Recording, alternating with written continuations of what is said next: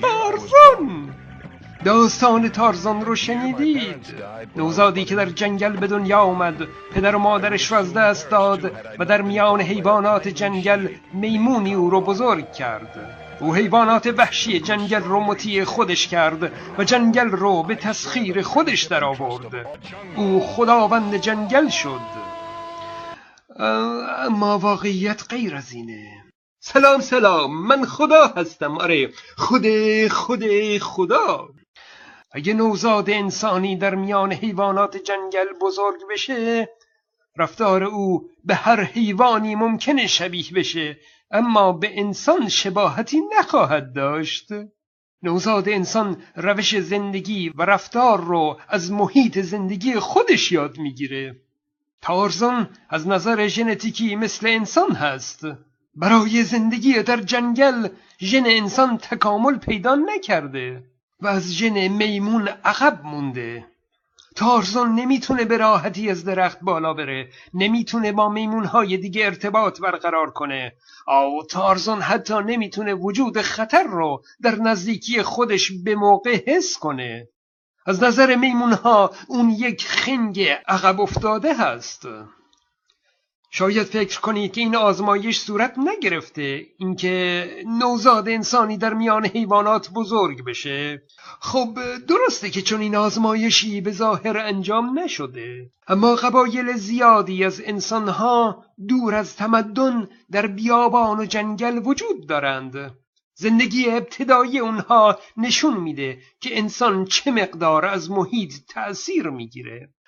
بگذارید یک نمونه بیارم. چهل تا پنجاه هزار سال پیش مردمی از جنوب آسیا از طریق دریا به سرزمین استرالیا مهاجرت کردند و بومیان استرالیا رو تشکیل دادند.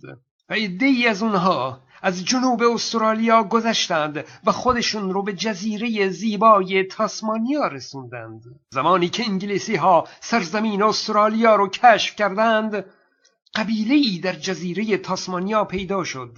که تمدنش رو به کلی از دست داده بود. اونها زبان نداشتند موسیقی نداشتند با آتش آشنا نبودند. اونها حتی ابزار سنگی هم نداشتند. تفاوت رفتار اونها با میمونها در این بود که اونها راست قامت راه می‌رفتند. همین. واقعا تفاوت انسان و حیوان در چیه؟ مردم اون قبیله در تاسمانیا از بچگی از انسانهای اطراف خودشون یاد گرفتند که برای زندگی بهتر اصلا فکر نکنند. برای همین زندگی اونها در حد زندگی حیوانات باقی مونده. انسان حتی نحوه فکر کردن را از محیط یاد می‌گیره. یعنی از کودکی می آموزه که چگونه فکر کنه و چه چیزی رو منطقی بدونه. او تصادفی نیست که دین در میان مردم منطقه‌ای شده. یعنی یک منطقه همه شیعه هستند یک جای دیگه همه سنی جای دیگه گاو پرست همه هم ادعا می کنند که با دلیل و منطق به این دین رسیدند. در واقع اونها از بچگی یاد گرفتند که چطور فکر کنند. البته علومی مثل فیزیک و ریاضی می‌تونه روش فکر کردن درست رو به انسان نشون بده. باز تصادفی نیست که در امریکا که یک کشور مذهبی است. 93 درصد از اعضای اکادمی ملی علوم امریکا بی خدا هستند. خب اونا فکر کردن درست رو آموختند. مثلا کسی که ریاضی خونده می‌دونه که هر کسی ادعایی می‌کنه باید اون رو ثابت کنه. و تا چیزی ثابت نشده پذیرفتنی نیست. اگه کسی ادعایی کنه حق نداره به جای اثبات کردن اثبات اون رو به گردن کسی دیگری بگذاره.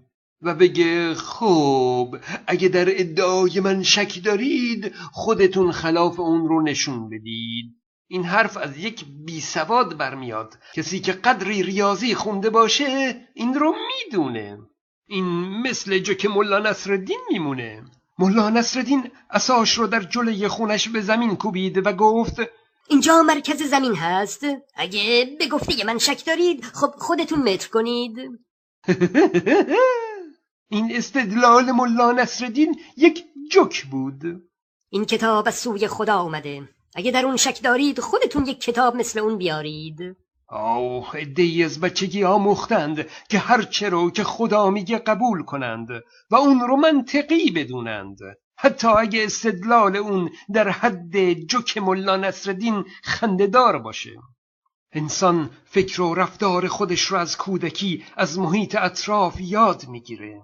در محیطی متمدن انسان می‌تونه متمدن بار بیاد.